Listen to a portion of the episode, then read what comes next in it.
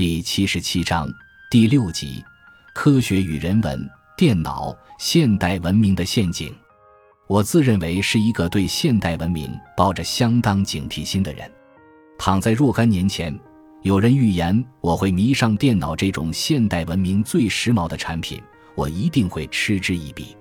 我不能想象我怎么可以丢开纸笔，把头脑里的思想转换成一套与思想莫不相干的键入动作，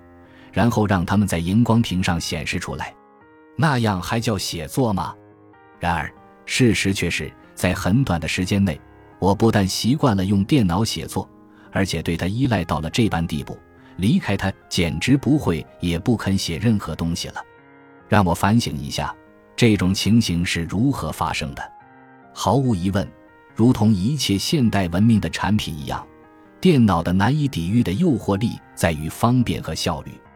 初学电脑当然要花点功夫，但是凡现代文明的产品，其特点便是制造于复杂而使用就于简便，把那套使用程序设计的连傻瓜也很容易学会。一旦学会了，你瞧吧，再也不用一笔一画的涂写了，伴随着令人愉快的键入声，屏幕上快速出现了整齐的字形，不但省力，而且美观悦目。电脑写作最便利之处是修改、增删挪移，悉听均变，无需涂抹，更不必誊抄，一步到位。更何况可以随心所欲的存盘、拷贝和打印，以往那种留底稿和复写的麻烦一扫而光。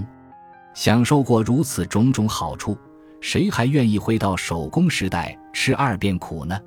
不过，正像我一开始说的，我毕竟是一个对现代文明怀有戒心的人，因而在享受着电脑的种种好处的同时，也仍然不敢对它完全放心。对于我来说，诸如电脑通过脑芯片主宰人脑之类的恐怖神话离我尚远，我的担心是很浅近的。当我坐在电脑前工作时，我一直不能排除一种也许可笑也许不可笑的担忧。我如此毫无保留地把我的全部思想和感受，我的全部心灵档案和精神创作交付给电脑，在此之外未留下任何文字的记录。有一天他们不翼而飞了，我怎么办呢？我岂不成了一无所有的穷光蛋？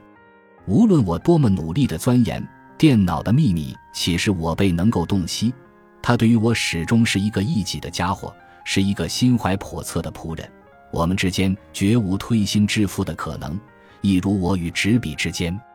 我竟然忘恩负义，辞退了从前的中仆，花大价钱雇佣这个侠奴，随时冒着他卷财潜逃的危险，真的受此惩罚不也活该吗？雇佣一个太精明能干的仆人的另一危险是，主人离开仆人便寸步难行，成了事实上的奴隶。我现在不正在沦入这可悲的境地吗？我不禁想，也许迟早有一天，当我陶醉在春天的田野或情人的怀抱里时，出现在我脑中的将不再是美丽的诗句，而是电脑的键盘了。那么也许电脑是现代文明伸向我的一种诱饵，在诱饵下面的竟是陷阱。